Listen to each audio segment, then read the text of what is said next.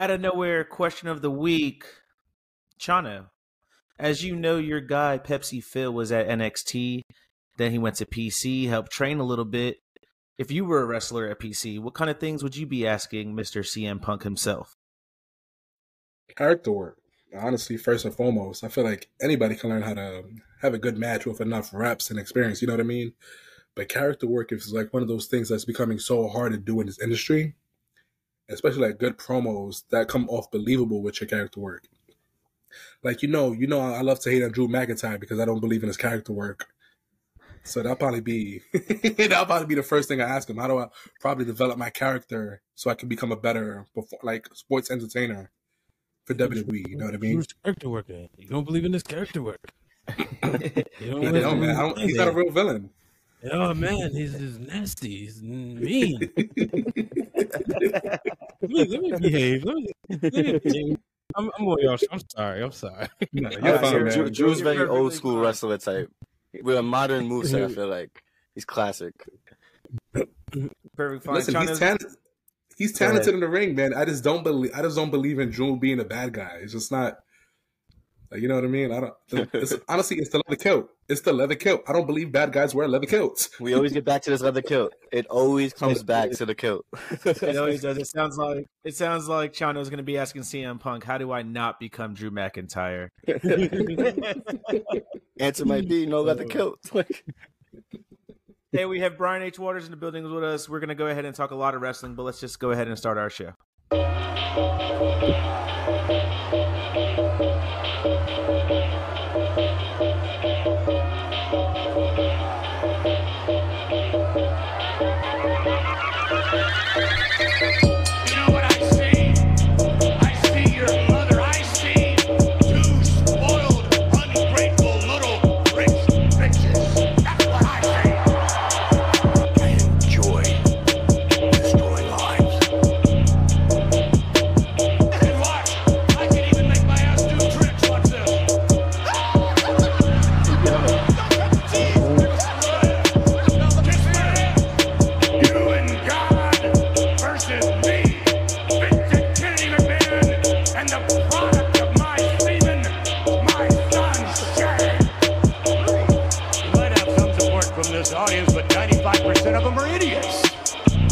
Testicles are the size of grapefruits. Whoa!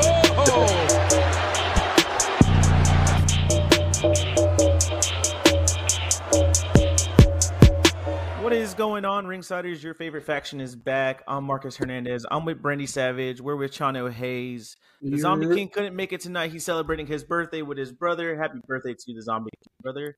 But we are with a very special guest. A lot of people know him as the super producer from the Ring of Wrestling show Wednesday Worldwide. You can catch him also on WrestleRealm. You can catch him on his YouTube. Ladies and gentlemen, we are with Mr. Brian H. Waters. What's going on? Thanks for having me. It's always a pleasure, man. Thanks, you. Appreciate it. One of my favorite things was watching Brian react to our theme music. Yeah, yeah. Like I love a good theme music, though. And then hearing clips I ain't heard in years. Oh, man. Only hilarious. Stuff the boss man could get away with. That's why it's on. Yes, sir. Yep. But, Mr. Brian, for our Ringsiders who don't know who you are, how do you describe who is Brian H. Waters? Oh, man. That's a great question. Look, I'm a wrestler fan at heart, you know, since day one. Literally, my mother said that, you know, she knew I was going to be a boy because I was kicking in the womb. And sure enough, my uncle, shout out to my uncle Troy, we're 11 years apart. So he was more like a big brother. And I would always like watch wrestling with him. And at one point, like when I was there, he was cutting my hair. So every time I was getting a haircut, it was WCW Saturday night on television or a tape of the recent pay-per-view or WWF Superstars. So, you know, I just been, you know, a fan of this business. I always love talking with fellow wrestling fans. You know, I like to think your positive side. You know, of course, you know, the IWC can be negative. I've learned how to filter out my social media to keep away from the negative talk and takes and stuff. Like, of course, you know, some things we like and some things we don't like, but I I like to celebrate wrestling and, you know, really have a lot of respect for the craft. I've been in the ring as a referee and a special enforcer, and, you know, I'm done with that part. Like, it was cool. Shout out to Jay Bougie doing stuff with his career and stuff, but like those days are over. But like, I, you know, being right there when you seeing people smack each other, it's like, it's not fake. I hate that word. I'm offended when people call it fake, you know, because it's predetermined, sure, but it hits the real, you know. Like you see what people put their bodies through. So, you know, I'm a wrestling fan at heart, and a proud one. I know, like, we have a shirt called the Proud Wrestling Fan over at the WrestleRealm, and it's one of those things, you know, we wear proudly because there's people out there who are closet fans. And I learned that when I was in school with me and my co-host, The Real Dwayne Allen. We went to college together at Morgan State University. And around the time when The Rock came back, we was talking about in the middle of the hallway. And, you know, people walking past. And then they like waited till they were like so many feet away. And it was like, I saw that too. You know, like, you know, you watch wrestling. That's cool. You know, and the more and more we kept talking, and this was the infancy days of the wrestling world. We were creating the show, had the idea. We learned that there were people who would come to us, and they only come to us if, like, they wanted to get their wrestling takes off, you know. And especially at the time when, you know, it might not have been as cool to wear a wrestling T-shirt, but we was wearing them to school, you know. And it was like kind of transitioning back in that, but I'm talking like John Cena with the Fruity Pebbles era. Oh, man. Oh, man. You know. Oh, man. Yeah, it was, you know, around that time, you know, the first run of Angry CM Punk. So little Jimmy, like, I literally had a little Jimmy shirt and I wore that to school. And then you see the Winged Eagle belt. Like, when I got it from WrestleMania 28. And I remember I school and there was people and they had money in the belt. And it was Dwayne saying, you put money on it. Yeah, because that's your passion. And he's like, and this is Brian's passion. His wrestling belt, bro. He bought a wrestling belt. That's and now how many do we have? Oh man. I last counted 24. Wow. well, that's nothing. Shout out to the guy, Brandon Guy, the host of Championship Culture, brought to you by the WrestleRealm. I like to say, if I had to take a guess, he has 115. I tell people when it comes to Brandon, I tell people name the belt, and I can tell you if he don't have it. Like, I can see like Brandy Savage, he don't have Roman's new title yet. He don't have it soon. He don't have it yet. Why is the new one? Yeah. And I know he don't got the Andre 87 belt, but everything else he got. And then so me, Hugh, and Dwayne, we benefit because Brandon's very particular, right? So if he get one, like, all right, let's just say, for instance, my TNT title, right? He had it made. It was a birthday gift a couple of years ago. Well, he has the TNA World Heavyweight title I got because he got a newer one because it was something wrong with it. I wouldn't even be able to tell you, but he noticed it. So he ordered another one. He's like, all right, hey, you want this belt? Cool. And then he'll hit the group chat. Who's due for a belt? And, you know, and like, we were on the stream last night, and Dwayne was like, wait, Hugh, hold on. Before you go, because he was supposed to, like, say who was, like, breakout superstar of the year was or whatever, something crazy. And he was like, wait a minute, before you go, when did you get the ECW title? He said, huh? He said, and Brandon's like, oh, he just noticed it. But so that's it, you know. It's, you know, it's a passion of ours, you know, collecting the championships. But when you got a brother who sits up there and is very particular, you tend to game belts. Like, let's just say I probably bought 15 of mine, and the rest of them probably came from him. Like, oh yeah, thanks. Here's this one, here's that one. He's like, I don't like the way the leather looks on this one. You could just have it. No, facts. Like, exactly. Like, you know, this is zinc or this is brass. Like, I have a brass open weight championship because he got the zinc one or something like that, you know. And then he gifted us custom WrestleRealm championships, which is on my Instagram. Yeah, so it was pretty cool. And then for those Wrestling Girls 5th anniversary, I gifted them custom championship belts, and he was the belt consultant, and he was the person I went through. He got it done. Nice. Oh man. That's a fun topic to have. That's right. Yeah, if y'all looking for if y'all looking for a belt for the pod, you know, he's very particular too. He's going to make sure it's tailored to your liking. When he talks to the people who's making it, he's going to be like, no, it needs to be like this. I was like, because I'm nervous. I was on a deadline for TWG's, but I'm like, look, I need to get this in. The anniversary is November 4th. We need to get these belts done. I'm like, Brandon, what's the deal? And, you know, bottom of the ninth inning, you know, we got it done. So, and they were surprised. So it was great. That's awesome. That is awesome. Who's your favorite wrestler of all time? Edge. Edge dropped out of my top 10. Hulk Hogan, Bret Hart. Nice. Hulk Hogan, Bret Hart. Ooh. Yeah. You can't go wrong with either, honestly. So it was Daniel Bryan, right? It was Hogan, Bret. Then the Yes Movement happened, and I felt a connection. And I was like, you know, it was Daniel Bryan. But then this year I realized, I was like, I think I jumped the shark a little too much. And the fact that I realized that I like Daniel Bryan. I love Daniel Bryan. I really, really like Bryan Danielson. But it's not that same connection. Like, all right. I talked to him when we did The Ringer. The Masked Man interviewed him a couple years ago, right? And I wasn't the full-time producer for The Masked Man yet. I was just doing the other show that we had on our network. And I remember Kerm, shout out to the Babyface producer, he was like, hey, man, I can't make it. Can you cover it? And I was like, oh, shoot, it's Danielson. But I didn't get that mark out moment. And I was like, I mean, maybe because he's just such a regular guy. And I was like, hey, Brian, give me a check. He's like, check. And I was like, wow, this is pretty cool. But it just, you know, I mean, he's still my guy. He's still up there. He's just not my favorite. It's, you know, like it's Bret Hart, Hulk Hogan. You know, my Winged Eagle is actually signed by Bret Hart. I met him at a signing. So yeah. Nice. Who's somebody you like watching right now? Tribal Chief. Roman Reigns. Hey, throw the ones up. We throw the ones up. Roman will probably end up in my top 3. You know, when I redo the list or revisit it, yeah, he might pass Hogan and Bret. But also, just the Dominic Mysterio, I'm a huge fan of. Love all the work that he's doing. I really like Lash Legend. You know, as far as like the future, like she had her moment that night when she body slammed Otis. Mm-hmm. So she's somebody, you know, and those a few.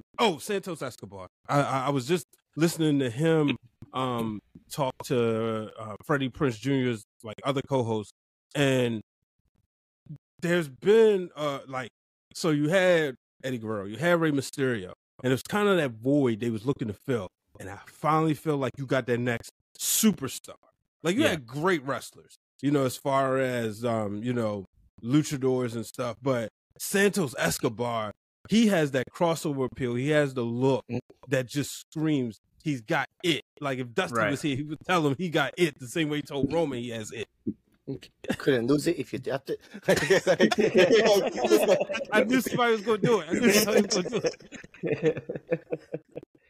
Well, that's perfect. Thank you. Like I said, once again, it's an honor to have you, sir. You said you see yourself as a regular person, but the three of us, we don't see you as a regular person. So this is really big for us. Not at all, man. For sure. Let's go ahead, Brandy. What you got for SmackDown? Let's kick it off this week. Tell us what you liked and what you didn't like. Man, SmackDown was one of the first times I think they did the tribute to the Troop on the actual SmackDown, and that was pretty interesting take with the crowd being the entire arena being Army people, and vets and stuff. I think the show started off with Charlotte Flair and Asuka, and man, I am not like that. Shout out to Charlotte for really finishing the match, but you could tell she really got hurt, man, and that was unfortunate. Yeah. And I really wish you would get well soon, Charlotte.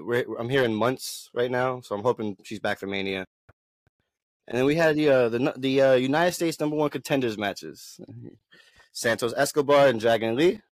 That was a banger, and I just love Dominic Mysterio just being out there. Like, I think a couple weeks ago on NXT, he wasn't talking when he was doing commentary. He was, you know, and I don't think they didn't give him a mic this time. But so, but next match we had was the Bobby Lashley Karrion Kross, which was called by the legendary Brad Nessler, and I thought that was really interesting. I think he was he came out there and was talking about Bobby's service in the service, but the CM Punk promo, guys. Ah, man, we finally, like, because the Raw before, we did not get the promo we wanted. And he even alluded to it. He's like, you could chant my name all day. I'm not getting cut down. Like, you know, I got all the time in the world. Keep going. But, yeah, that was fantastic. And then we had the Randy Orton, LA Knight versus Solo Sikoa, Jimmy Uso match. And I have to say, man, I just love seeing Jimmy Uso take your RKOs. They didn't want to see the BFT, and we got to see the RKO, so I was happy about that. Brian, I do hope you're okay, but me and Brandy are we are known LA Knight haters. Yeah, I was getting ready to ask that because either you were on one side or the other, and LA Knight was somebody I didn't really like understand, like the big hype, like even in LA during the SmackDown before Mania, I saw he got a pop. But I didn't really miss him at WrestleMania per se. No, I saw it at SummerSlam. I was like, okay, you know, but I don't need him to be my world champion. Like, I wasn't mad at all that he didn't win Money in the Bank, you know. But what's the hate for? You want to go first, Brandy? It's like I don't know where to start. It's not like it's one of those things where it's like I just. You know the people who say he's like a caricature of The Rock and Stone Cold and all those things. I do happen to agree with them. I think it's like The Rock meets Johnny Bravo crossed together, and it's just out. It doesn't feel genuine to me. I think that's my issue with it. A lot of it just feels like he's really buying into this character, but it doesn't feel like it's him. And he's done a good job of making a new gimmick, but or not new because this is Eli and with a. From the game. I mean, it's the same gimmick he always had, but I'm just not a fan of it. Like, it just doesn't pop for me. Like, some people pop off the paper. He doesn't do it for me. Honestly, for me, if you have a strong promo work, I need you to be able to back up your in-ring work just a little bit, just to give me a little pizzazz to work with. Okay. And he doesn't do that. And from the beginning, when we first started this podcast, I'm on record saying that Logan Paul's a better wrestler than LA Knight. True. And I stand by that. Logan's more excited to watch in the ring. Stand on business. Listen, well, what is it?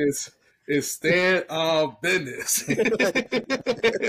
Yeah. But LA, he's just not. Listen, he can talk on the mic, but a lot of his words seem like he says it so much. He doesn't, like Brandy said, he doesn't feel like he feels what he's saying at all. The only time I like LA Knight is when he runs out was when he was talking to Top Dollar at MSG, the pre-show, and Top Dollar was talking ish on the Knicks. You know, I'm a big Knicks fan. Okay.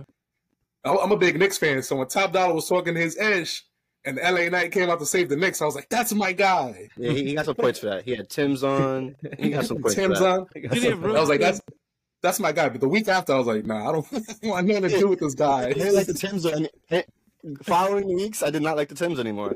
Yeah. It's just in the garden, I like the Tims. Because my boy Noah is always keep pointing them out that they're not real Tims, and Noah from the Bronx. They're not. Oh, man. Don't. He was like, I've never fact-checked his Tims, but don't tell me that, bro. No, you're giving me legit reasons. You know, I didn't see that part of the MSG show. I got there, like, well, by the time I like walked in and found where I was supposed to be at, it was like a little bit already into the show. It was like the Bloodline was just like Roman was just coming out, so I didn't miss that part. But you know, Top Dollar, shout out to him. That's, you know, home team. He down the street. But I'm like, you're not wrong. LA Knight does have a tendency to like stumble over his words when he's trying to cut the promo. It's almost like he says too many words. You know, like I always felt like when he do, yeah, it's off. Like it's off beat. Like he all he gotta do is say, oh, hey, Knight. Let the crowd say yeah. Yeah. You know? Yeah. Well, he's like, all you got to say is, and everybody's saying, you know, and I'm like, why are you saying yeah? Like, you know, but, you know, I like, we're going to see, you know, he had the match with Roman. Now, sometimes people say, you know, you kind of get, I don't like to use the word buried, but you kind of get pushed back and, you know, it's kind of hard to take you seriously. Let's see where he goes from here. You know, is he going to be a Final Four in the Royal Rumble? I think maybe at the end of the day, he might be the one that might be hurt by Punk and Orton coming back, because it's like, oh, well, we got real toys now. Right. You know? Wow. Like, these next couple weeks on SmackDown, or maybe this week and then the first week in January, are going to be so pivotal, because now we're going to really see how much we really care about him still. Yeah. And that was my next question. That was my big thing. Like, for LA Knight, he was still kind of beefing with Jimmy, you know, everybody after Roman still beefs with the bloodline in some type of capacity. You know what I mean? You cousins, you Samoans, you ruined my title opportunity. So it's like, what is it? That's true. What you're saying. What is his next big feud? I'm going to give them credit because, and I, you know, I don't really like to go into like how they booked the match, but we, you know, we've been watching this stuff for a long time. We're not stupid, right? Right. And, you know, obviously I know y'all, as we deem on wrestling, y'all are very intelligent wrestling fans. You know that when you see if Roman would have beat him clean, that would have been it. So it's like, I can get him out of here. You felt better when you see Jimmy come out there and Solo's like, all right, they care about him, you know, a little bit, right? Yeah, I was really hoping nobody. I wanted it to be clean. I'm not gonna lie. You did. I ain't gonna lie. You know, it was more for Roman, not him, because I'm tired of everybody talking about my tribal chief. You know, I'm one who wants Roman to beat Cody at WrestleMania if that's the match we get. Listen, you know, I'm here with you. We here with you, brother. Look, man, Cody, finish the story in Atlanta. Listen to me, WWE. Book Atlanta for WrestleMania. We don't have a home for WrestleMania 41 yet. Put in Atlanta. The last time it was there was trash. Let's be real. Bottom five WrestleMania. WrestleMania 27. The only thing we, you know, Undertaker, Triple H gave us a decent match. Miz had the "you can hate me now" moment, and that was it. And then The Rock tried to save the day. You know, they always said, if y'all remember around that time in 2011 when they did the celebration party for The Rock that year, it was like Vince's way of saying thank you, Rock, for saving WrestleMania. So you got to redeem that city. You did it in Dallas. 32 was an injury-prone WrestleMania. 38 was great. 38 was good. So do it again. Run Atlanta back. You could build the whole thing around Cody, and he can finish the story. We can run that as a, 3 years back to back. You know, that's true. The only reason I say no is because I do want to see Pepsi Phil against the Tribal Chief. I would love to see that at WrestleMania. A match of that magnitude. Can't be at SummerSlam, you know what I mean? It can't be Survivor Series.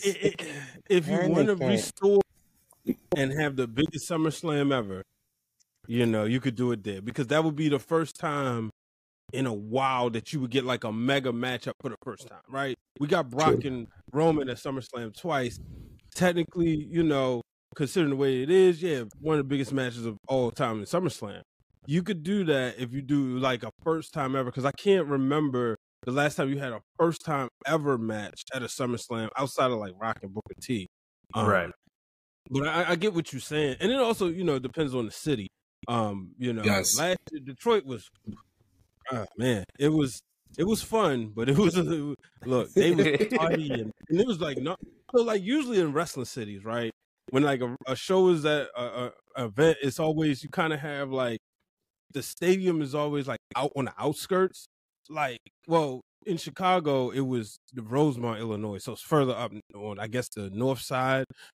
In Dallas and in LA, it's on Arlington and Inglewood. No, Detroit was like right there. Like, we walking, leave the show, we seeing cars running up and down, loud music, people jumping. I kid you not. I wish we had, somebody got it on video.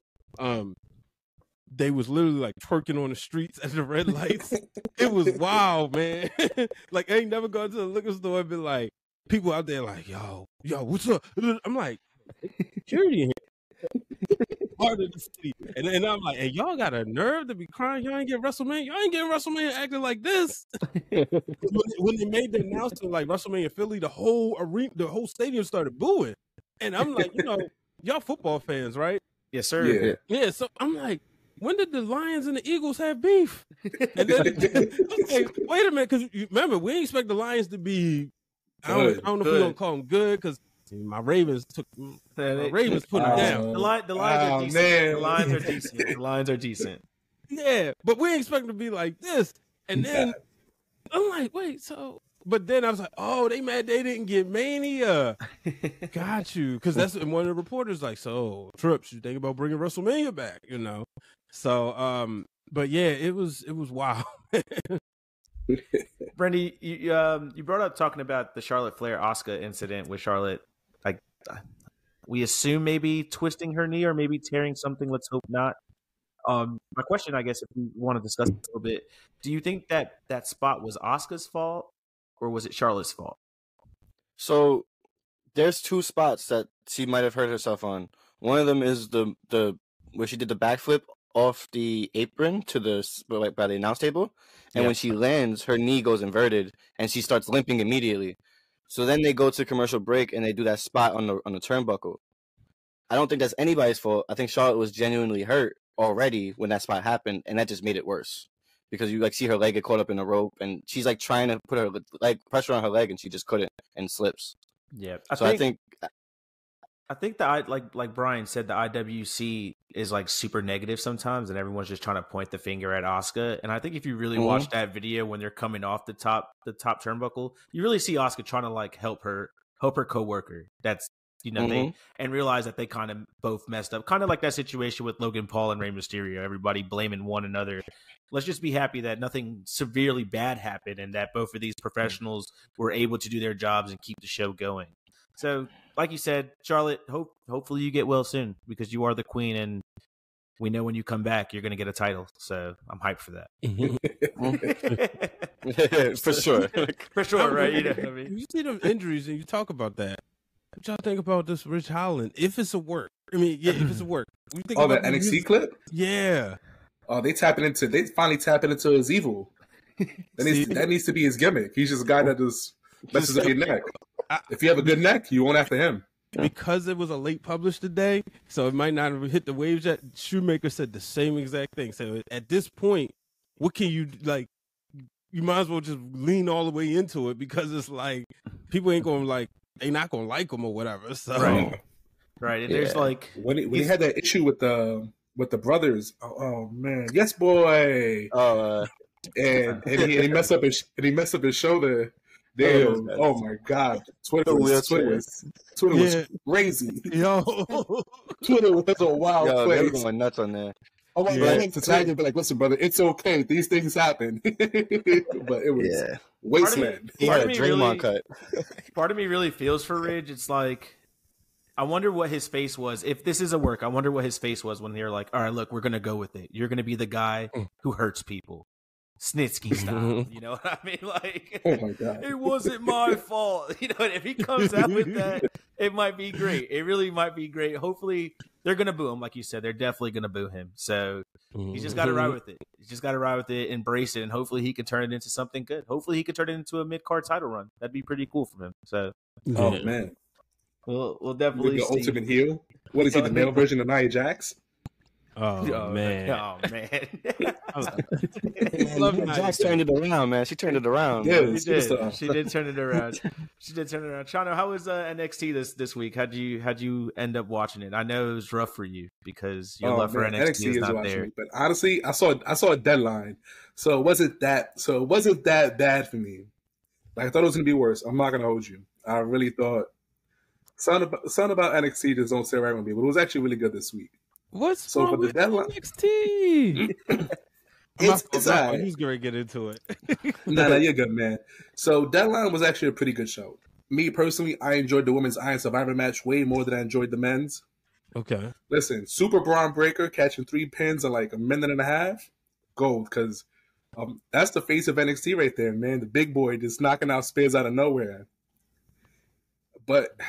I got mixed feelings on Trick, man.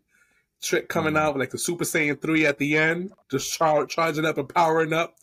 3 back-to-back, what was it, 4 back-to-back pinfalls? I'm not going to hold you, though. That last pinfall was gross because you got everybody looking at the camera do we have enough time? Bro. Everyone's just staring at the clock. I literally thought Homemade was just going to lay down in the middle of the ring, like, just cover me, please. That's a reminder that it's developmental right there. Yeah. No, I don't mind it. I don't mind it just for that fact. If, like, NXT was, like, a serious, like, high-grade professional show that wasn't developmental, I'd be like, oh, man, this is terrible. But it's developmental, so everybody gets their flowers there. But one thing with Trick, man, is this the start of a serious push for him? Or is this just for the storyline purposes with Melo? Because, you know, Melo's in that main event level of NXT. Trick wasn't really there before. He held, what, the North American title for like 3 days before he dropped it. So is this it for Trick to be in the main event from here on out? Because you gotta remember, it's a changing of the guard soon. Like, you know, Braun's coming up, Melo's coming up. Ilja, if he's not severely hurt, he's coming up. You know, so what do you guys think? Shawn Michaels is booking and cooking. And somebody said he's giving us his old stories. That's Diesel and Shawn right there. It is. You know, Trick is that dude, and honestly, right now, kind of looks like he got more upside than Melo. But that could also be, you know, my WWE mental programming of like the bigger star, like the bigger look, right? Yeah. But Melo, for a while, was like, okay, I need more than just him and putting on good matches. And I'm starting to finally see it. Like, I'm starting to see him kind of look like 94, 95 Shawn Michaels. You know, before he was looking like, you know, go out there, have a good match. Go have a good match. Boom, boom, boom. Fine. All right. But now I'm starting to see the character come. But Trick, like, he got that it factor. And, you know, so, and I feel like when I see him, I do see, like, Diesel. You know, Diesel came in, and Diesel said it. He had the best seat in the house, watching Shawn and Razor every night. So I think, you know, I definitely think this was huge for Trick. I think Melo, when it comes down to it, might need to win more, though. Like, when they go one-on-one, I feel like Melo going to need that win over Trick Williams.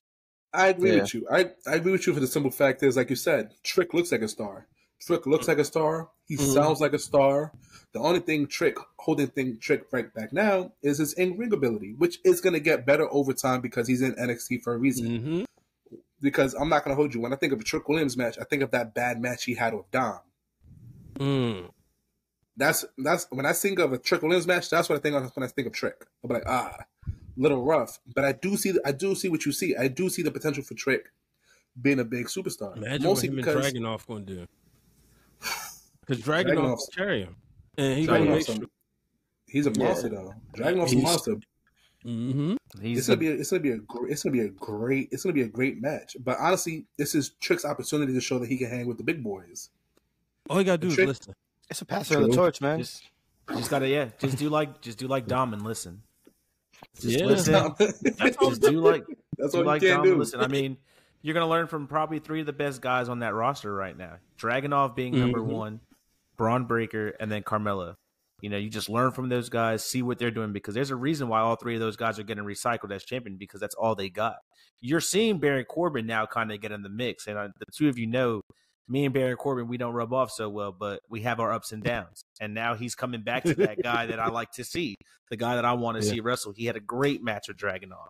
So, you know, Trick putting himself in their situation with those top-level stars is only going to put him in a perfect spot to where his NXT reign is probably going to be longer than all of those guys put together.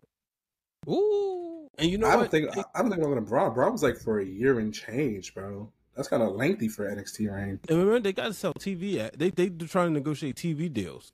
That's true. And that's the reason why, like, I'm not so like, oh, Melo needs to be on the main roster. I like the hybridness that they've been doing, but you still got to sell that NXT spot. It's not like when the NXT black and gold that we love that had, like, you know, the Kevin Owens, the Sami Zayn, they was just on the WWE Network.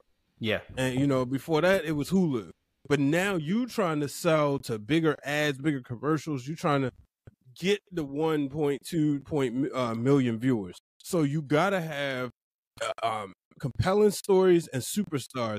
And that's why I love what they did when they had that super show, when they, you know, put the hammer to Tony Khan on his birthday. because it was like, oh, we're gonna have everybody watch our product tonight. I mean, John Cena, Undertaker. Like, I was like, if he wouldn't have said anything, it would have been fine. But Tony Khan did this. I was like, yeah, you don't go head to head with trolls. Shawn Michaels and Triple H brought the WWE to the Attitude Era and new heights by trolling back and forth to the point that The Rock was complaining. Said, look, you know, Hunter keeps saying it, and Bruce Richards like, look, you either gonna complain or you gonna go toe to toe with them, you know. So you can't go toe to toe with them in the ratings. Yep. And like y'all said earlier, it is great. Like you guys said earlier in the show, you want to give Tony Khan an aneurysm? You do CM Punk versus the Tribal Chief in Chicago. Over. Nah, that'd be crazy. That in Soldier Field. It's too cold for that. But that's Soldier Field. Forget the United Center. Yeah, Soldier Field is crazy. Let's get back to NXT real quick. So, Dragon Lee beat Don for the NXT North American title. I think we can safely say if Wesley was in this match, Wesley would have taken the title off Dom. Yeah, and Dom's time on NXT is over as of now. You don't see him coming back, but it did great for him. In the beginning, everybody was like, oh, Dom needed this, Dom needed this. Listen, Dom showed out. He's honestly my workhorse of the year. You know what I mean? Yes. He's my workhorse. Listen, Brian, I'm a hater, but I'm also reasonable. You know what I mean? I love Dom. Cynical, but open-minded. Listen, Dom's a workhorse. He did all three shows. He took his fair share of bumps. Don't be wrong. He lost, as he should most of those matches, because he's still learning. But Dom, listen, bro, Dom's like, what, 26, 27? Give him Dom 10 years, and he's going to be cooking with gas. He's going to be that guy. Yep. But Dragon Lee, I don't see Dragon Lee holding his title for any longer. I feel like NXT has a lot of talent that can be in that mid-card level. Right. So congratulations to Dragon Lee. What else we had? We had Melo beat my new favorite, Lexis King. Y'all, and the only reason I like Lexis King is because nobody else does. Really? Nobody else like him? It's not okay. Man. Okay. I will say this. Okay. It's not you see these faces? This is why I'm a fan now. It's not that I don't like him. It's just the man has no charisma. I watched him when he was with Griff Garrison out there in AEW. It was just no charisma. Now I will say, what was their tag team name? The Varsity Blondes. Varsity Blue Blondes. The Varsity Blondes. That was a very 80s style. I don't know what they were thinking on that gimmick and just that character in general. But still, it was just like, the kid just, in my opinion, just doesn't have the oomph. He just doesn't have that charisma. You see Men in Black, right? Say again? You see Men in Black? Yeah. The movie? Yeah. You got to take that device when it comes to Lexis King. And you got to snap. Look. So I was Brian Pillman, you know, is in my top 10 favorites of all time. And I'm like, so shout out to Fam from Black Wrestling. We had this conversation where Ricky Steamboat is Fam's favorite, but he said he could care less about Richie Steamboat, where I tend to give a second look to the next generation. Like I was a huge Davey Boy Smith fan. So I wanted to root heavy for D.H. Smith. Same with like Mr. Perfect top 5. I wanted to root heavy for Curtis Axel. Yeah. So, you know, when Brian Pillman Jr. came out, I was like, all right, cool, I'm going to get behind this kid. He's in AEW. I'm like, I don't like this. Like, when he was doing this stuff at MLW, it's like, cool, it's developmental, you know, it's the indies. AEW, I hated everything about it. I'm like, this dude needs Shawn Michaels. Like, it was no other way. Because I thought over there, being with Chris Jericho, he would get some of that seasoning. He wasn't. Right. So when he came in, I said, okay. Now what I see is he's like they destroyed that character and created a whole new character. That's what I like about it, you know. And so I went in with an open mind. He got that crazy looking shape up. And then like the fact that he said, thanks for the PLE rub. I'm like, yo, that's genius. My guy's a clout. He's a clout chaser, which is crazy. Because for the men's breakout tournament, everybody, all the young bucks, did like, hey, we here, we up. And then you got Lexis King just, boom, beating up Bear Hill. That's my problem with Lexis King is, like, it's, like, a couple of weeks ago, he had, like, this interaction with, I think, Briggs. And, like, I was watching that interaction, I was like, there's something there. He's starting to come off the paper a little bit. Okay. My problem with it is he's nothing like his father. Like, right. Like, but that's the fun part, because he's not supposed to be. Well, he's so like trying to be crazy like his dad, and it don't come off. Like when it, like, you know, Brian Pillman will do the crazy tongue shake head thing. I can't see Lexis King ever pulling something like that off. Like this, the believable craziness doesn't come off of Lexis King. I got it. You know, so I think that issue of just Varsity Blondes, Lexis King, they're all like rebrands of his dad's former gimmicks, and it's like I don't think you could do that. It's developmental. Hopefully, he finds something along the way. But this one isn't it. But he said it best that he's a clout chaser. Yeah, and that's the best way to. Okay, yeah, that makes sense. Listen, he's gonna be fine, man. I will say, in ring, he's good, and you could definitely tell he's light years ahead of a lot of these guys in NXT because he kind of has to slow it down a little bit, and it's understandable. It's PC. It's hopefully he can grow on me. Hopefully he can grow him. Okay. I'm hoping. I am, but as of right now, it's like you look at like Dom Mysterio, right? And you think back to 2 years ago around this time, it was like, ew, this dude is bland. What the heck? Like, and then he turned on his dad, and it gave him the opportunity just to get some seasoning and some road experience with some vets such as Finn Balor and Damian Priest. You know, and then just being around those guys. Like, Dom Mysterio really was a developmental superstar on the main roster. Right. Yep. And Lexis King, he's the developmental superstar down there. But now it's getting the seasoning to really hone in on this character. As opposed, like you said, the ring work is there. It's getting better. You know, is it, like, perfected? No. But, you know, it's this. And I love how he, like, addressed who he is, but then made it clear, like, this guy didn't raise me, so I'm not carrying his name. You know, and as sadistic as his father was, like crazy, he would have loved that, you know, because wrestling people are just built differently. So he was like, yes, destroy my name, scandalize it on them promos. By all means. By all means. Listen, man, he's going to be in this breakout tournament. Ava Rain, once again.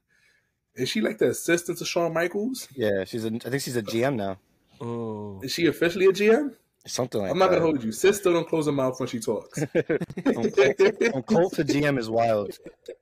Sis still doesn't close her mouth. I felt like somebody in NXT, they saw like some notes and it was like, because she went.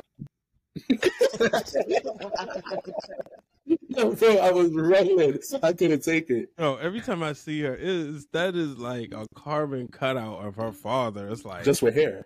Right. Like, it's almost like. I'm gonna be nice. I'm on y'all show. No, go crazy. We've said worse. Yeah. We have said worse. Yeah, we've said outlandish things on here before. Our first episode's all about her. Oh wow! Like she looked good, but it's like you can't get past the fact. Like you like, hey, she thick. Dang. But then you're like, was she about to raise the people's eyebrow? I mean, like no. That's what I said. I just she needs to throw away Ava Raines and come back as Donna Johnson.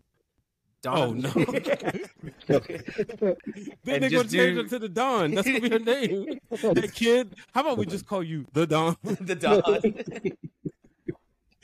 But I like her. I think she, you know, the wrestling stuff, it'll come when it's time, you know, but she's great. She has great character work. So I like her in that role because it's different, too. It gives her a chance to talk. It gives her a chance to talk and go into it. Did y'all watch Young Rock? Hopefully. I didn't see Young Rock. I didn't see Young Rock. Oh man, because Young Rock is great. Yeah, you know, what was that dude's name who everybody thought was Shawn Michaels? Yes. It is like how ironic is that? You know, the rumor is that Shawn Michaels was trying to block The Rock and had heat with The Rock, and look who's working with his daughter. Yo, I ain't even put that together. I just put it together as we were sitting here talking. That's funny. Yeah. That's honestly ironic to be honest. Right. It's. Ava's another one. I feel like she needs this. This is great. And I'm hoping she gets better. I'm hoping she becomes great, to be honest. I really do hope she finds it all. But if the wrestling isn't there and the backstage does work, I'm cool with that too. I'm really cool with that. Did you see when Paul Heyman was like, Bloodline? Bloodline. It's in their back pocket. It isn't going to add us to her name. It's going to be Ava Raines. Right. She started up. Imagine if we ever get Rock and Roman and she costs Rock the match. Oh, that's the story right there. Yo, we love disrespect the father as a wrestler. I want him to be my tribal chief. We eat better. You left the table. You went to go to Hollywood. Roman been making sure we've been eating good. You know what's funny? As much as I would love for her to cut that promo, I'm just imagining her keeping her mouth open that whole entire time. When she's talking, I'm just imagining her reading cue cards. Now you know she's gonna be reading off the hands just like her dad. My dad, The Rock, sucks. Nah, you left for Hollywood. Nah, see, I was mad because, like, at that time, if y'all remember, like, you was either Team Rock or Team Cena, and so I was Team Rock. So when he did that and Cena exposed it, I was like, man, we can't even defend this, Rock. Like, come on, what are you doing? Yo, like, The Rock's face was priceless. Yo.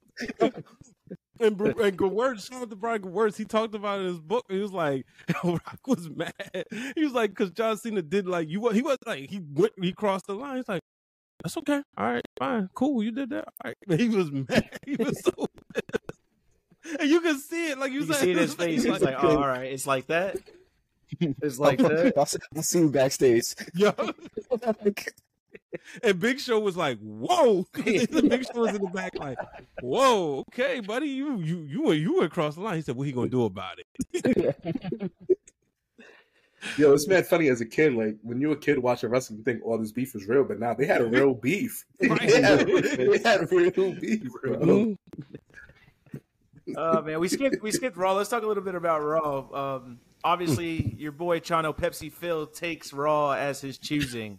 I think we all kind of knew that was coming, right? He wasn't going to go to SmackDown.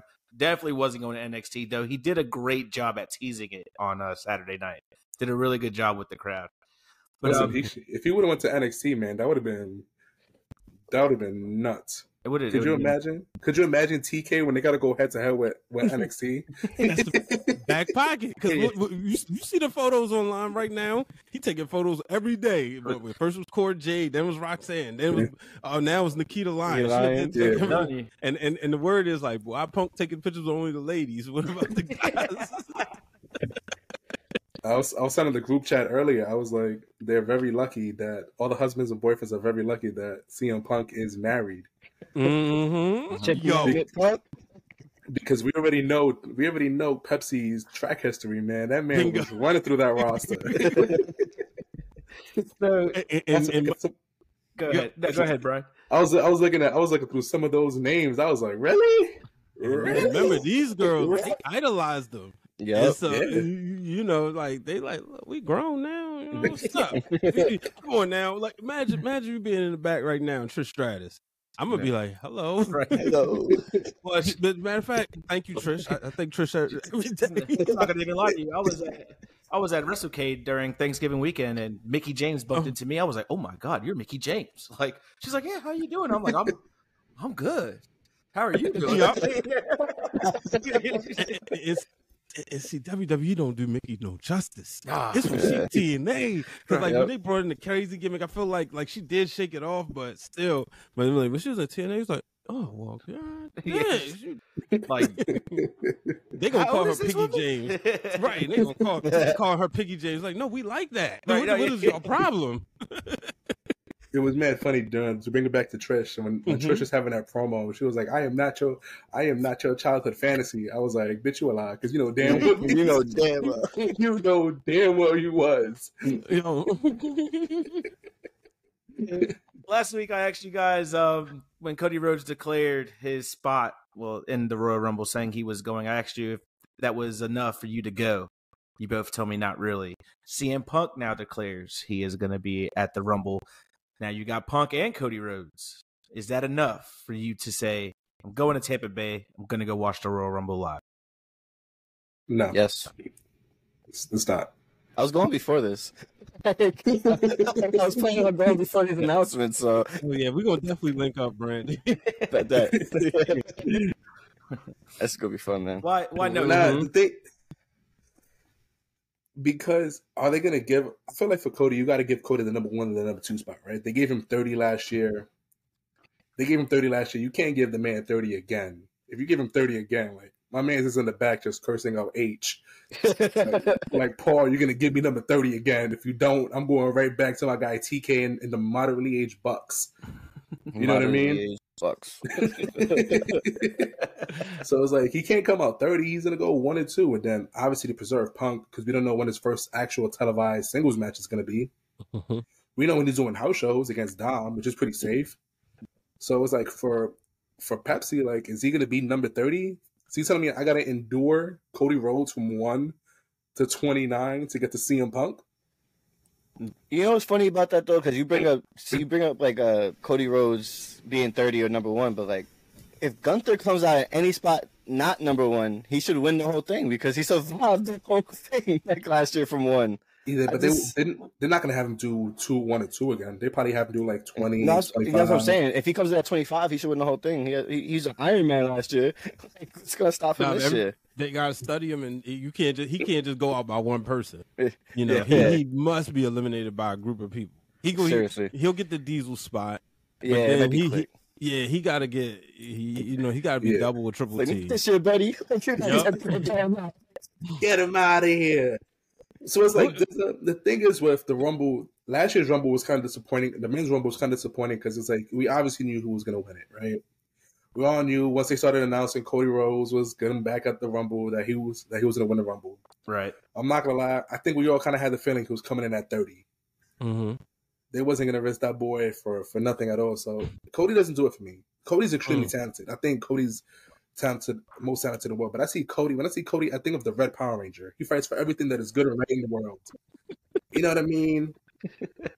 He does. Like if Cody sees you getting jumped in a if I'm getting jumped in a random street in like New York, I half expect Cody Rhodes to come out and save my life. He gonna do everybody this. Gets one. Everybody gets one. He's exactly. On his way. The American Nightmare's on his way. Yeah. Wow! Yeah. Like, you know what I mean? Like, I fully listen. At least he don't dance before he come out there, though. Facts. That's facts. It's better than Jay Uso going. Ooh. I need help, Jay. But I'm saying, I can deal with that. But Jeff Hardy coming out there and the music. Jeff, I need help. Jeff, I still told Terms, please help me. Yeah, man. Cody, listen, Cody's just all things good. As an adult, listen, as a kid, I love the baby faces. Mm-hmm. But as an adult, listen, I love villainy. Of course. I am here for evil. You know what I mean? And my man has no chinks in his armor of being a great stand-up guy. Look, that's why he got to lose again. He got to get mad. He got to get angry. You know, I already told my kids I can't watch a Roman Reigns match with them because the two matches I watched, starting last year, was it New Year's Eve or the eve of New Year's Eve? Mm-hmm. Roman lost. Night of Champions, Roman lost. Money in the Bank, Roman lost. I ain't watching no more Roman Reigns matches, y'all, because my son loved Jey Uso. My daughter, she just followed whatever her brother do. And I'm like, but they don't like the Tribal Chief. I'm like, you need to acknowledge him. No. Yeah, I'm not gonna lie. WrestleMania 39, my heart was in my stomach that whole entire Cody Rhodes match, bro. Like I felt physically sick. Yo, and as soon as he hit the second one, as soon as he was going for the third one, I felt myself just like gagging. Ben got the photo of me like this. And then I saw Solo. I was like, sick. I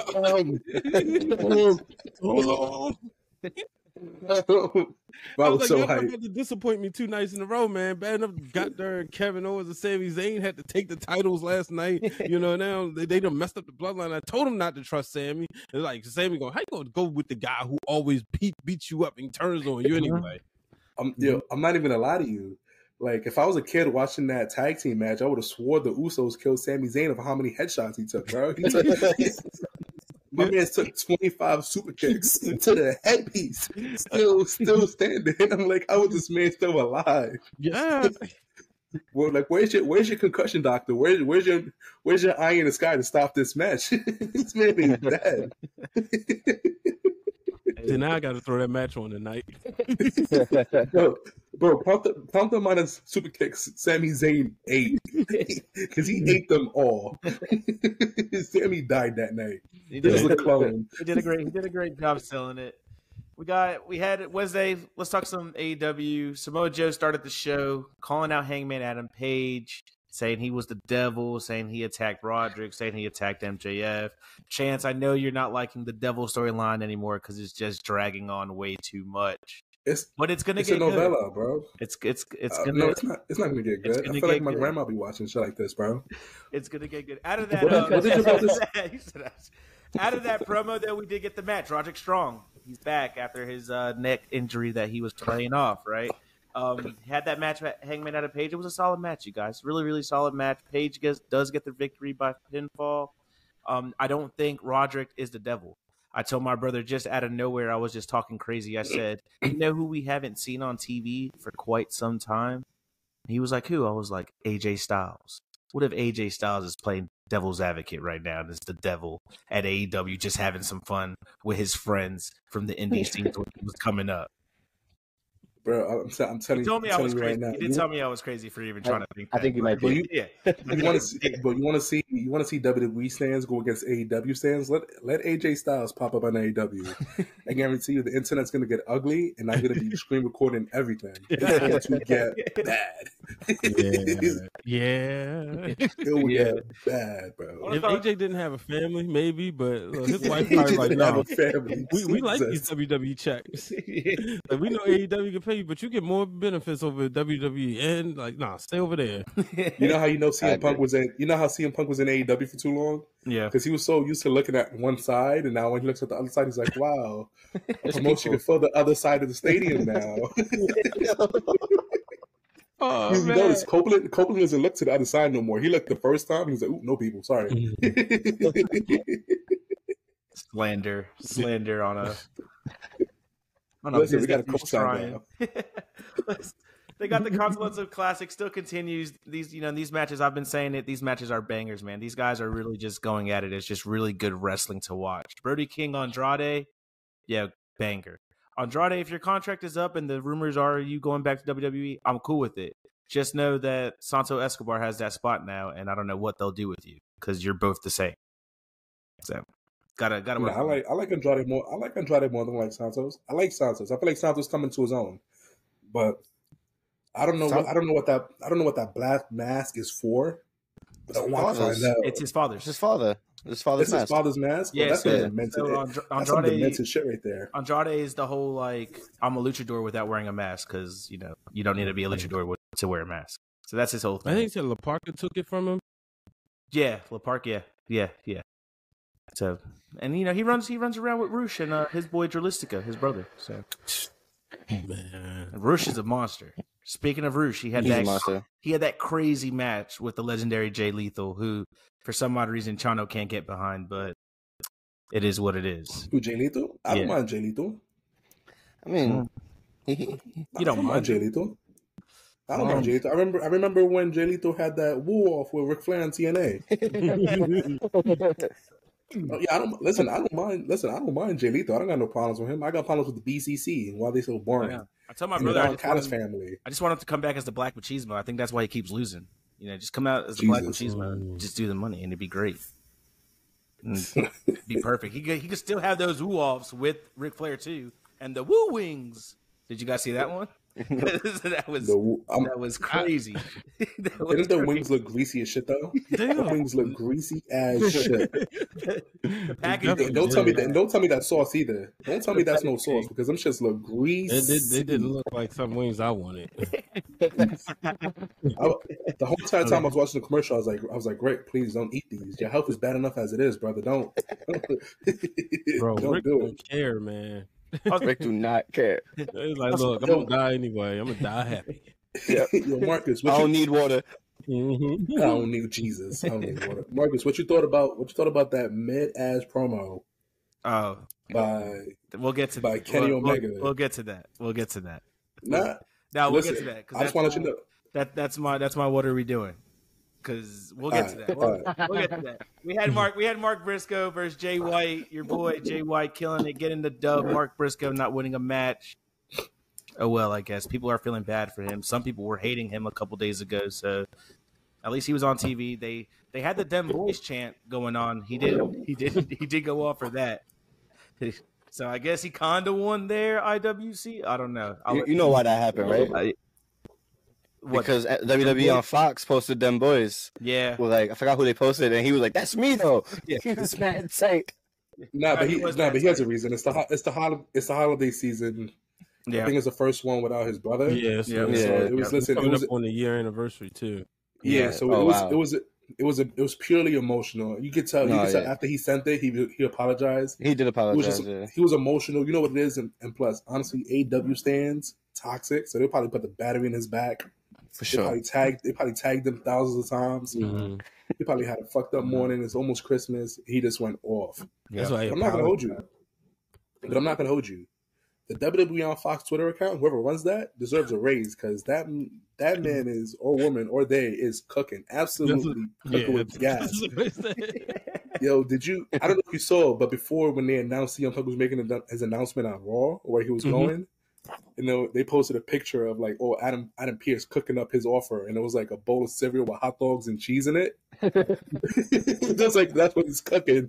How is rolling? Then after he signed with him Raw, they posted a picture of Drewski.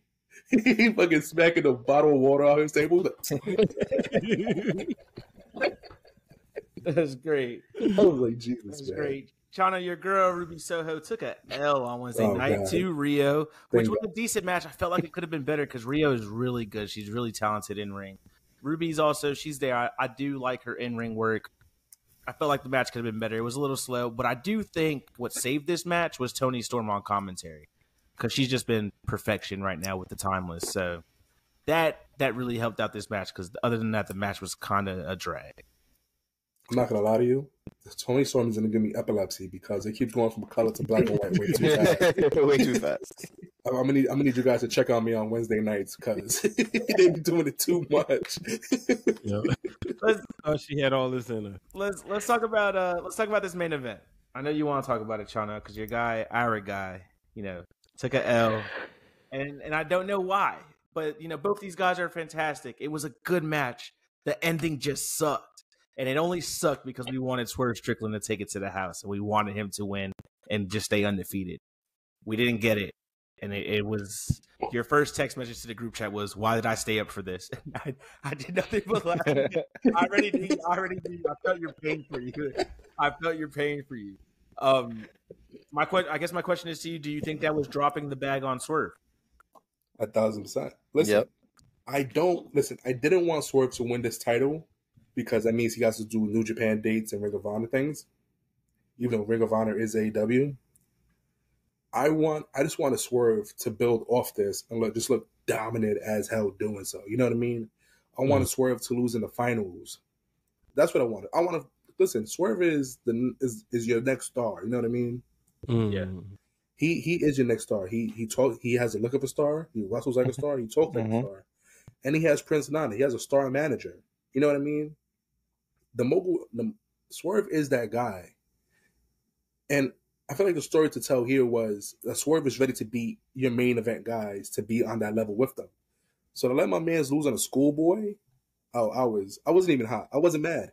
I honestly wasn't mad. I was just disappointed because I was already mad when they pulled that bullshit against Jay White.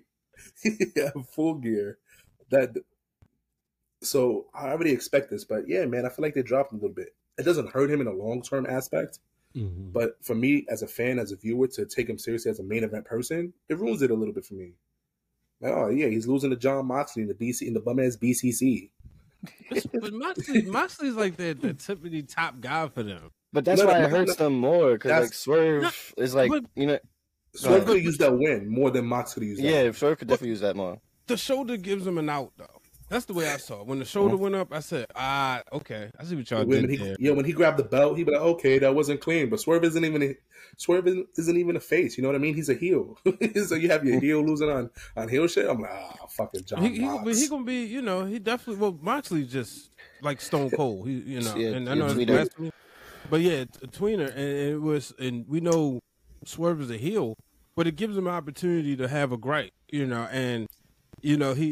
I think he's going to be fine. I definitely feel like, the way he's been cooking, I feel like maybe they're giving Moxley too much. Like Moxley don't. It's like, doesn't need something else for him. Yeah, you know, where you could mix work, but I guess it's like kind of also the safe route, and maybe, you know, like the same thing, they put the belt on Jericho as opposed to Paige because they wanted him to establish it. I don't know. You know, it's, I think Bully Ray said Tony Khan is a matchmaker. He's not a booker. Yeah.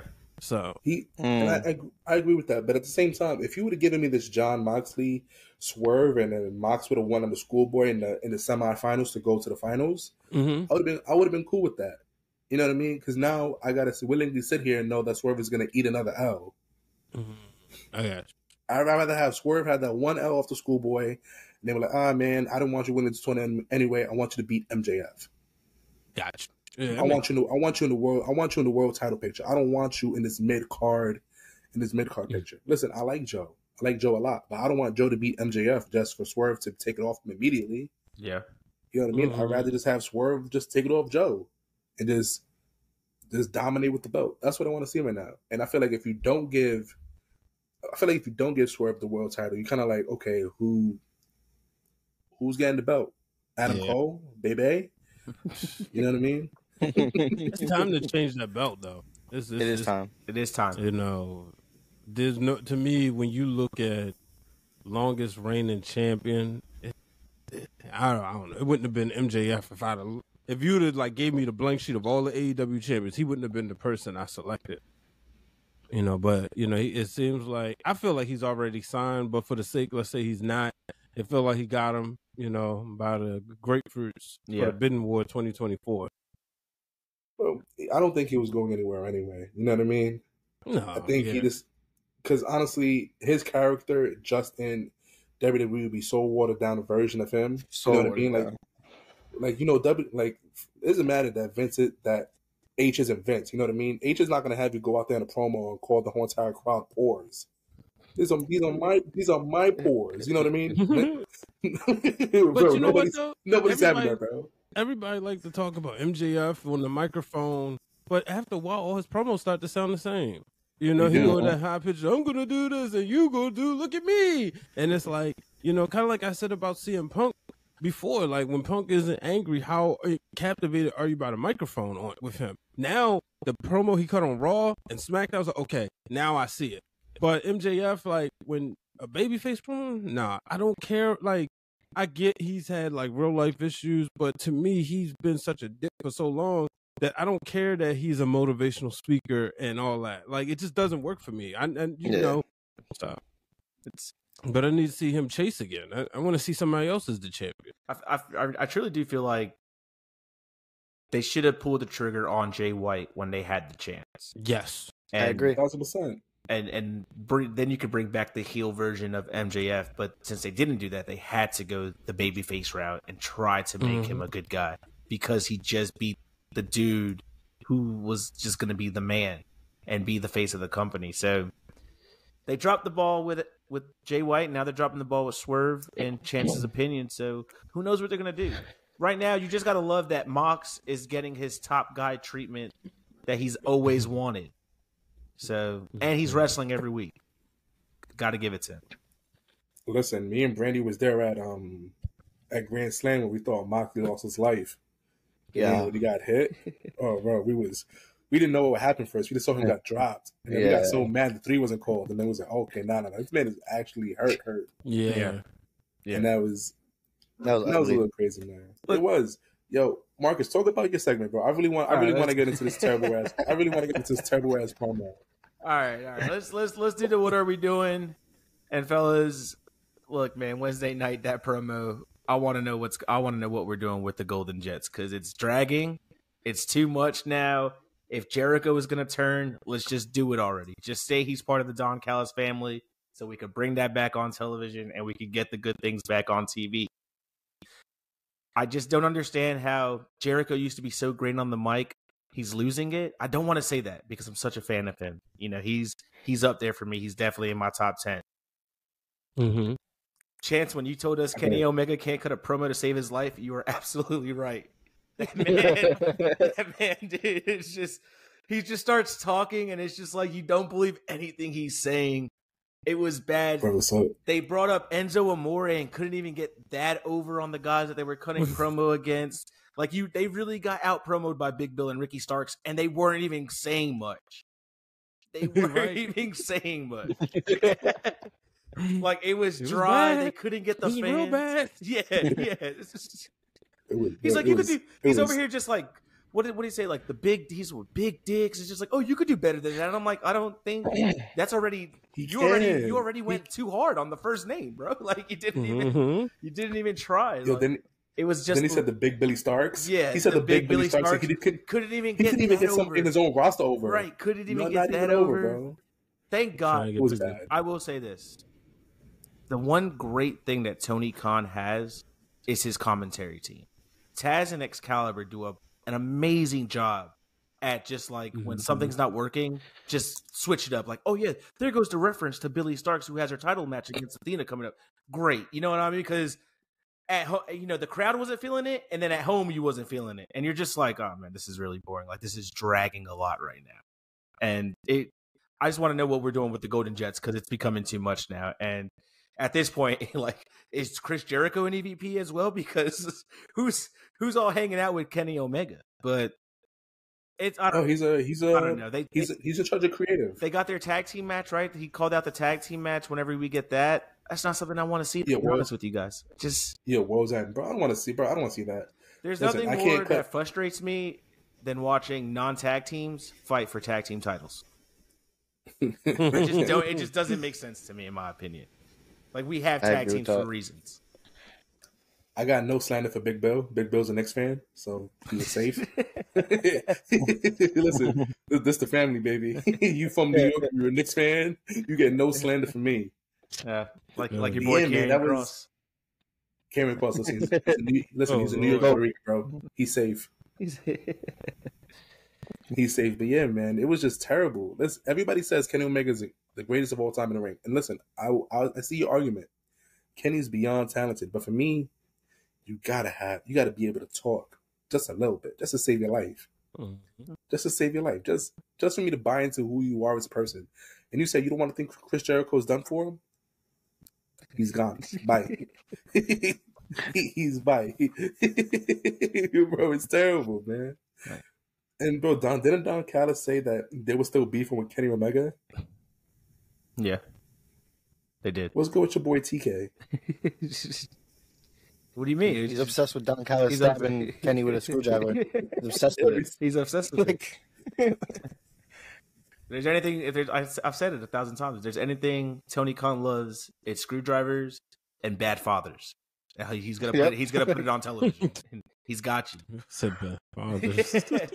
Rey Mysterio Dom storyline in AEW, it would have been a killer for them. It'd been just another day in the park. Just another day. Christian Cage been cooking. He's been the best thing over there. Yep, he has been. Christian Cage has proven everybody he's better than Edge. 100%. Yeah, 100%. It's funny because we missed we recorded an episode that we lost due to and like me and Marcus were going in for like half an hour for like why Christian Cage was the best thing on it. We're going on AEW and why he didn't need to lose that belt to Bryan Danielson. And it was such a fire argument, man. I'm so bitter that we lost it. What happened? We were discussing it was going to be Bryan Danielson, Christian Cage for the TNT Championship. We were discussing, does Christian Cage drop the title? Because in my opinion, at that time, I felt like you didn't need the title to tell the Adam Copeland Christian Cage story. It didn't need it. Just let those guys have their match, and it's going to be fun.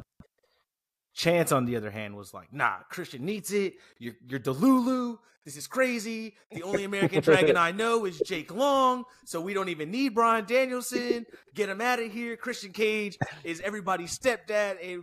So we just got heated, and then we just had some technical difficulties. We couldn't get the episode out, and I watched. We was going in. We did go in on each other.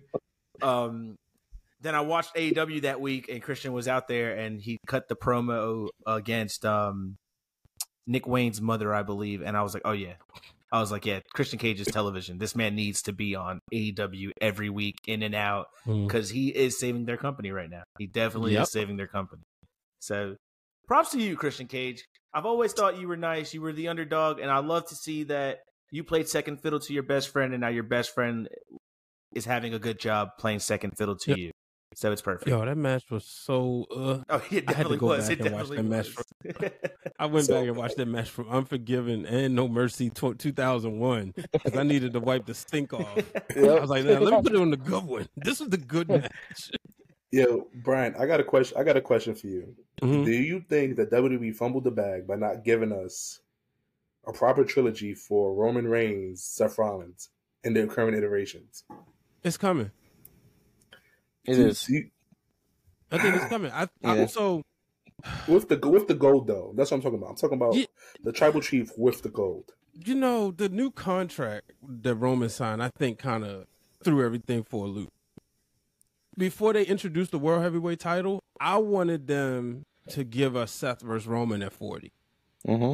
I felt like it would have been, like you said, just a proper trilogy. You know, Seth always said, like, well, I beat Roman. Roman ain't beat me. So I thought that would have been perfect. Mm-hmm. Roman goes over. I want Roman, as much as Hogan's my guy, I want Roman to pass Hogan.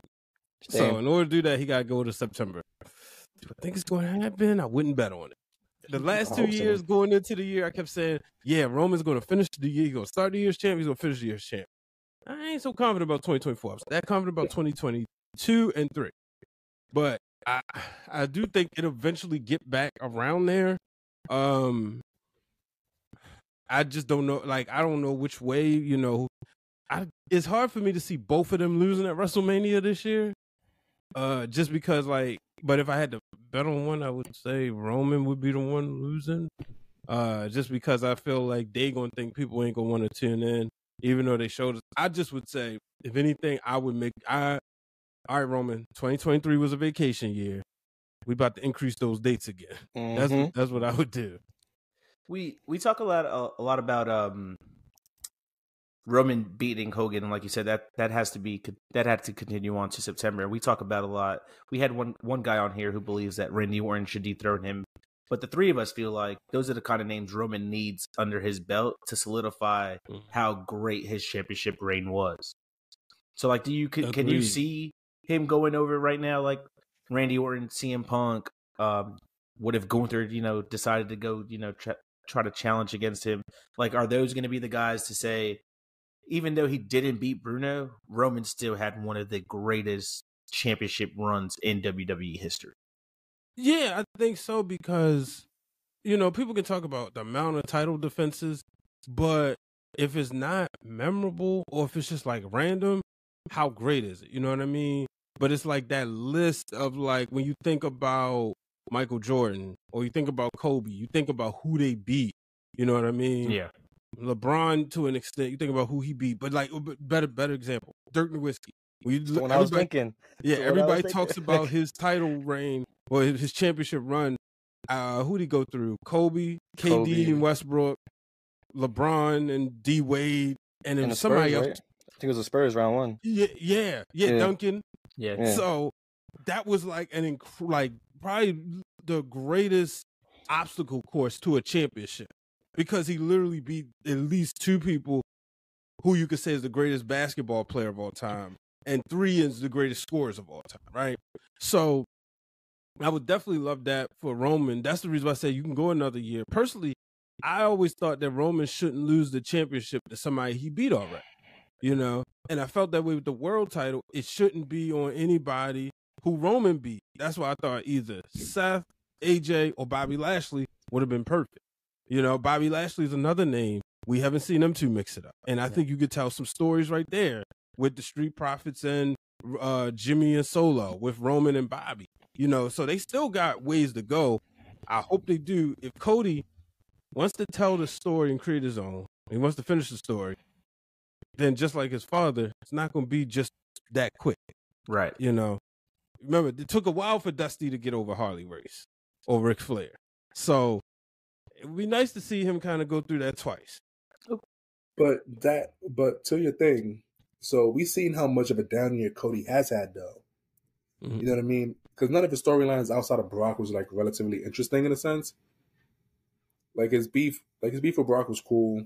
Mm-hmm. Even though we don't understand the proper reasoning for it, still don't. Brock, he had to prove it. Brock just wanted problems. Yep. You know, his beef with Judgment Day was kind of weird because he went into a tag team with Jay. He had a little feud with like Dom for a little bit. Overall, even with Shinsuke, this year has really been a wash. I feel like it's more about getting pinfall victories, though. I think it was like it's all wins. What we were supposed to get last year, that's what we got. Exactly, because he got hurt. Yeah, he got hurt. Like he had to get all his stuff off with Seth because they was arguing over who was Dusty's kids, and then it was like, okay, where are your, just racking up wins. So I kind of feel like it was like, okay, let's hit the reset button. He probably would have got Brock last year. You know what I mean? That probably would have been the SummerSlam match. Let's say no injuries, turn off the injuries on 2K. That would have been the SummerSlam match as far as the semi-main, and the main event would have been Roman and Randy. But that being said, though, if Cody loses to Roman again, does that hurt Cody at this point? I'm like, all right, you just can't, because I don't see any real interesting storylines for Cody. Like I said, he's the Red Ranger. You know what I mean? He's all things that's right with the world. Unless he starts beefing with like Gunther or something, you know what I mean? Like I don't necessarily see a feud with him that's relatively interesting. Like I don't see Cody with the championship being an interesting character outside of Cody and Randy. Cody and Randy's probably the only interesting match that I want to see from Cody as a champion. Other than that, Randy cost him the title. I hope so. What I want to see is Seth and Cody, like that whole feud, and then like Cody have a championship, and then Seth beats him for the championship. Lost 3-0, but beats him for the championship. Yeah, that's what I want. I really wish he wouldn't have said nothing about that title not being for the story. Mm-hmm. You know, I do too. Yeah, at the end of the day, it was about Dusty holding the world championship in WWE. Right. You know what I mean? Because if you want to get technical, the title that is the undisputed championship, but the longest reign and the one that's most associated with Roman is the Universal title. Mm-hmm. As he would say, that's his baby. You know? So it's like that's the equivalent, essentially, neither one of those championships. It's not like he's looking at the same belt that his father couldn't get. Right. Or held up, and so I wish he wouldn't have said that. That's not the title. It's gotta be the WWE Championship. Yeah, he locked his place in WrestleMania with that comment. Mm-hmm. that's with Roman. That is probably you're right. He was smart about that. We were. It sucks though, man, because I don't want to see that match. But here we go. Here we are. Like the other thing about Roman is like you can't beat Roman as long as he has his cousins around, and his cousins are still around. So. Like WrestleMania 41? He said he was going to tear him apart. Yeah. But, I talked to Drew McIntyre at WrestleMania weekend, and I said, what kind of advice would you give Cody? He said, man, I don't know. He said, you got to go knock them all out. I'm going to go to the Rock's house. Rock's my guy, but I'm going to take him out too. He's like, you got to go to the door and one by one and knock him out. And then you get Roman by yourself. But then we done seen... the other Fatu at Booker T school. Yeah. Pipeline, he could show up. Jacob Fatu, they could sign him. He could show up. Lance Anawai, he could show up. Anybody can show up. They deep.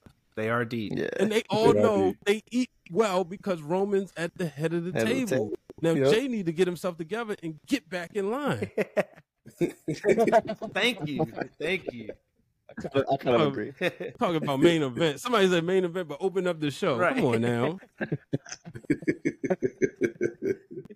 We talked about a little bit, Brian, me and Chano, we had a small discussion about John Cena's biggest rivals. When you think of John Cena's biggest rivals, what's the first name that comes to your mind? Randy Orton. It's always... to me, it's because... It's the Hogan Macho Man effect, right? You got these generational rivalries that when you got two top guys, so you look at the generation: Hogan Macho Man, Bret Shawn, Austin Rock, and then there, for the little bit of time we had it, Kurt Angle, Brock Lesnar, and then you throw in, in WCW. Of course, the world was like the NWA is Ric Flair, Ricky Steamboat, but WCW is Ric Flair and Sting. That's probably the problem with Goldberg. Goldberg don't really never had that sidekick dance partner, you know. But you see, then it's John Cena and Rock, you know. I mean, John Cena and Orton, you know, because it probably would have been Batista, but then it just felt like, you know, John Cena Orton just felt more like leveled. Yeah, you know what I mean? Okay. Yeah, yeah. And then, you know, now the next generation, it could be Seth Roman, even though they don't dance all the time. It's probably more so Brock and Roman. But yeah, I definitely say John Cena, Randy Orton. Okay. All right, Chance, I was getting mad-ish about Edge. I said Edge. Yeah, we chose Edge. I think Edge, John Cena's Edge's best opponent, but best rivalry. But I don't think Edge is John Cena's best. Okay. Yeah, I respect that. The reason I agree, the reason why I said Randy in the first place, if like you said, Randy and John, they were true equals. Mm-hmm. When John and Edge started fighting, John was already a main event talent, you know what I mean? He already survived that elimination chamber at New Year's Revolution, you know what I mean? Mm-hmm. Like, he already survived that. He was already a star. Edge needed John Cena to drag him up, so they can see eye to eye. And even at first, they didn't see eye to eye. When John had that rematch, he squashed Edge pretty fast for that belt back, you know what I mean? And over the course of time, Edge finally became the equal, but Randy was a true equal off the jump. And you know what else you could say too? Which one, if you could replace, like, if one's hurt, who could you insert in and still feel like the show can go on? You can still keep the car going, right? Right. If John Cena get hurt, you can still keep it going with Randy Orton, and vice versa. You know what I mean? And then, like, even with the women, Trish and Lita, Four Horsewomen, throw any kind of combination. You know, right now, it's probably, you know, Sasha, Bailey, Charlotte, Becky. You know, so it's just that's the way I see it. Okay, I still think it's Edge in my opinion, but I do like the explanation on the Randy Orton. We have our co-host, the Zombie King, always does a double tap of the week. Sadly, he couldn't do it, but he is going to allow Brian H. Waters to do it. Sir Brian, what is your double tap of the week? So that was favorite match, right? Yeah, your favorite match throughout the week this week of wrestling. Yeah. The women's Iron Survivor, you know, just to see them go out there. Tiffany Stratton. Superstar. Yeah. You know, it's lazy to say the next Trish Stratus, the next Mandy Rose. When she had her feud with Becky, she went out there showing like, no, I'm different. Yeah. And then to see her, you know, the moonsault, I mean, the swanton off of the penalty box, Lash Legend becoming a star in front of our eyes. Yep. You talk about the proper reset button. Somebody who was in NXT, you know, I didn't really like the back and forth jobbing her really just jobbing Nikita Lyons. I was like, why aren't they going back and forth? But, you know, she went to level up, as Bruce Pritchard would say, learned a new hole. Mm-hmm. You know, she has a different look. And if y'all look at it and pay attention, she's kind of being prepared to be maybe a counter to Jade in 3 or 4 years. Kind of like, okay, like I don't like kind of like an answer to her, not their version, but like you're gonna have like these two titans clashing, right? You know, down the line. But it's, you know, and they both, like, let's be real, got the same level amount of greenness. Mm-hmm. So you can really create these superstars. So, but yeah, that was definitely my favorite match. No, I definitely agree with you. I think everybody in that match, somebody that I'm definitely a fan of is Kalani Jordan. I think she's going to be fantastic. She's going to be great. Yeah, I agree. She's going to be great. I'm waiting to see. I want to root for her. I am rooting for her. I wish, man. I was so mad when Dana Brooke got cut because she finally had something. Yeah, and I did a deep dive one day with my older cousin. We sat down and watched the Mid-South DVD, Legends of the Mid-South Blu-ray. And he's 6 years older than me. So he remember, like, he's explaining why he loved the territory wrestling and the studio style. And, you know, so we breaking it down. This was like 6 years ago. And he broke down the feud of Mr. Wrestling 2 and Magnum TA. And he said, look, He's coaching him. He said, watch this. And now he's coaching him. He said, because he's planning to turn on him. And I saw it with those two. I said, oh, okay. You know, because every time Kalani Jordan get hyped, Dana Brooke be like, no, what are you doing? You ain't do nothing. And I said, oh, this is coming. But then, unfortunately, she got released. We did a Dana on the TWG fan club. Shout out to Queen PR and Ciendo and Justin. We did a Dana Brooke appreciation night. And, man, she got a lot of fans out there. You know, she got a lot of fans out there. I would have loved to see her come back. You know, I think that she's probably like a victim of like when they was doing the cuts, like, oh wait, she get main roster money on NXT. Yeah. You know, yeah, I think that's one thing that female locker room lacks. Kind of is a veteran woman in that NXT locker room, someone that they can ask questions and learn from. So much not so much like a CM Punk, you know. And I thought it was really good when Natalya was over there, and I think Natalya should be over there a little bit more, teaching these girls on, you know, how to just run the ropes and what to do and what not to do. But I think, and she probably will be. It's in Florida, so it's probably down the street. Yeah, you know? Yeah. You're absolutely right. But I do. Every woman that was in that match was just perfect. They all had their time to shine, and they all did incredible things. And it was better than the Men's Iron Survivor Challenge. So, you know, kudos to them. A lot of kudos to them. I like the men's one too, but I understand why you feel that way. Listen, Super Trick Williams is now a thing, man. Four pins in 90 seconds is absolutely bananas. Wild. Wild. Hey, Brandy. He caught the first two. I'm not gonna hold you. I was looking at it. I was like, no way. Oh no, this is about to happen. No way, my man. It was like, let me see what's going on in Collision right now, because I already know what's gonna happen here. But hey, with that being said, Brandy, what's your down bad pick of the week? The down bad pick of the week, and if you don't know what that is, that's when I pick the wrestler or wrestlers who have had a rough week. And this week, I've honestly wanted to make this pick for a while now, but it just seems perfect right now. Andre Chase, throwing bake sales, major debt. Every time they kept bringing up debt, I'm like, oh, it's gonna be like $1. It's gonna be like $2. No, it's like, apparently it's really significant. Yeah. So they got like a total of like $325 altogether.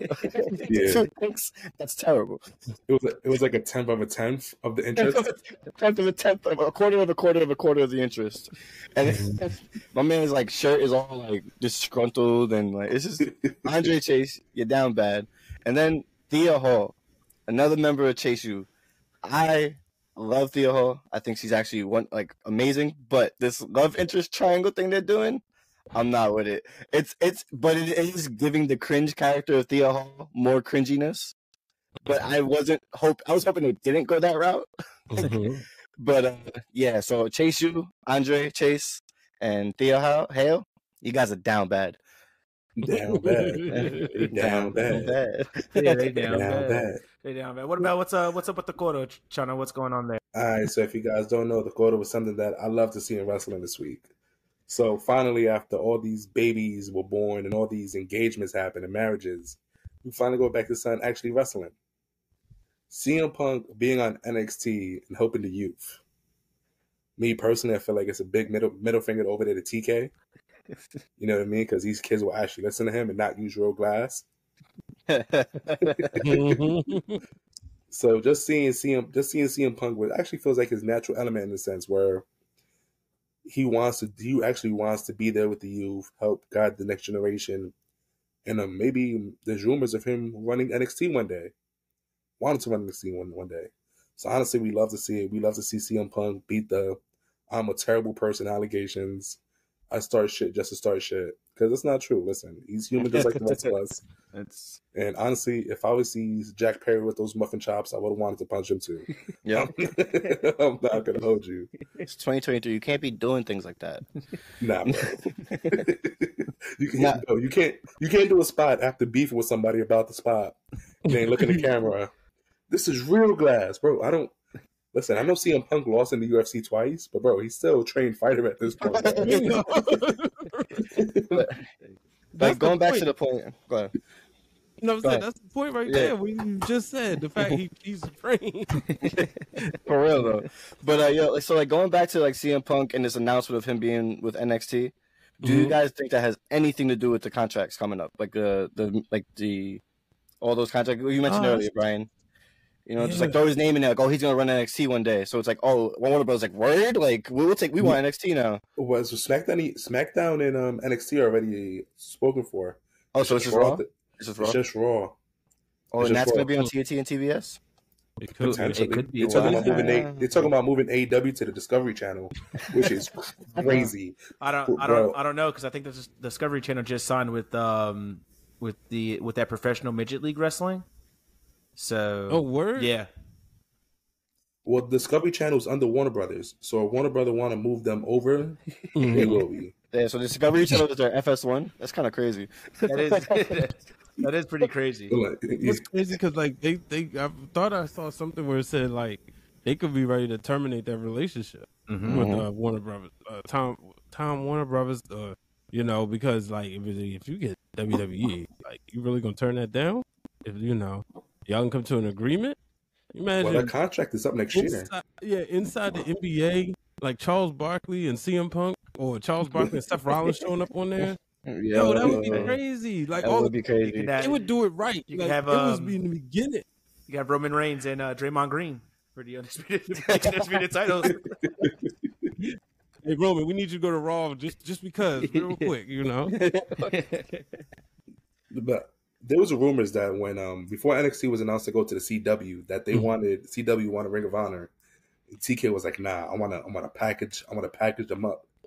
Honestly, to me, it was dumb as hell because honestly, Ring of Honor is on YouTube, bro. Any money you should be grateful for. 100%. It used to be on there, yeah. At least here in Baltimore, it used to be like during the Kevin Steen and Generico, well, late Generico and All Night Express. That's where Ring of Honor was on. You know when they used to do those tapings every month here.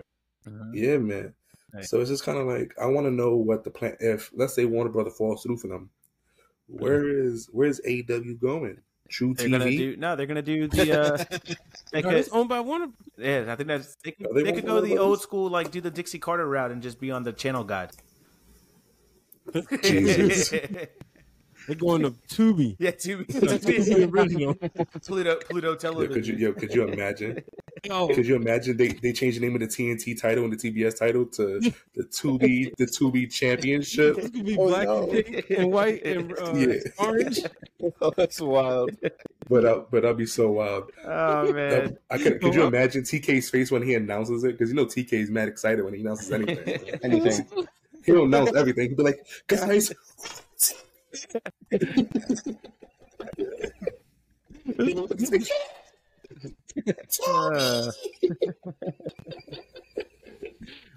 man! You stop tomorrow, right? Yeah, yes, sir. I remember Ring of Honor. AEW could AEW go to Tubi? I'm not gonna hold you to AEW marks. That they go. Let me go get some words. I might get this. Oh man, hey Ringsiders, that's all we got this week for the week of wrestling. Thank you, Brian H. Waters, for coming on our show. Thank you, man. Appreciate you, bro. Oh man, I had a ball, man. Thanks for the invite. Oh, no, yeah, of course. Hopefully, we can do this again. We do a trivia show, and my brother sets up this random trivia show for us. So maybe we could do the WrestleRealm versus Four Sides of the Ring for one of those custom made titles y'all got. But but while we get out of here, sir, do you have any plugs you would like to get in? Sure. Every week, Mondays and Thursdays, I produce The Masked Man, and sometimes like today, we've been doing this tournament, trying to figure out who's the superstar of the year. So me, Kaz, and Dave been putting that together. It's totally random. Like I think the final four was Gunther. And it's just based on like the way Dave made this bracket, and he kept overruling me on some of them. But it was like it was Gunther, MJF, Will Ospreay, and Roman Reigns. Which one was the superstar of the year? So we, got that Mondays and Thursdays on the Ring of Wrestling Network. Every Wednesday Worldwide with me, Cal, and Ben. That drops usually around the afternoon. Then Wednesdays at 7 live on Those Wrestling Girls Twitch is TWG Fan Club with Queen PR and the crew being myself, Justin, and Ciendol. And then Wednesday nights at 10:30, 10:40-ish, the Wrestling Realm Now podcast live with me, myself, The Real Dwayne Allen, Brother Brandon and Brother Hugh. And then I have a outside podcast called Breaking Through Glass Ceilings, which I in the archives is conversations with people about their journeys to success. But that part is being, you know, rebranded and going to come back better than ever soon. But I do uncomfortable conversations where I usually just hop on trending topics and talk about. I want to get an episode in about the Draymond Green story, but I don't know if I'm going to get time to, because it's been a very busy week. But I'll say this, next week on the Ring of Wrestling Network is Iron Claw Week. So check that out. We got some interviews with some of the cast members. I promise you, you will not want to miss it. Nice. I'm excited for that. Thanks. Appreciate it. Yeah, what about you, fellas? What you guys got? Hey, Brandon, you go ahead, brother. You know, it's same as always. Life and Times, LYFE, Instagram, and Twitter. X. Listen, guys, I've been saying this for weeks. The only thing I care about is God's months. Close to a year now. The only thing I care about is this goddamn Twitter account. This Twitter account is my baby. All these hot takes, that's me and Martin. Martin gives you the pure love of wrestling side. I give you the toxic fun side of wrestling. All I care about is this Twitter account, man. It's 4 sides, SIDES OTR on Twitter or X. Listen, if you guys want, I'll make a MySpace account. It does not matter. Let me know what you guys want to find us. Hey, I'm Marcus Hernandez. I'm with my guys as always. You can follow us on all social media platforms, 4 Sides of the Ring Podcast. Look out for this episode. Brian H. Waters, once again, thank you for coming on the show, doing this with us. Yes, sir. Ringsiders, you guys enjoy your weekend. Enjoy wrestling, and we will guys catch you next week.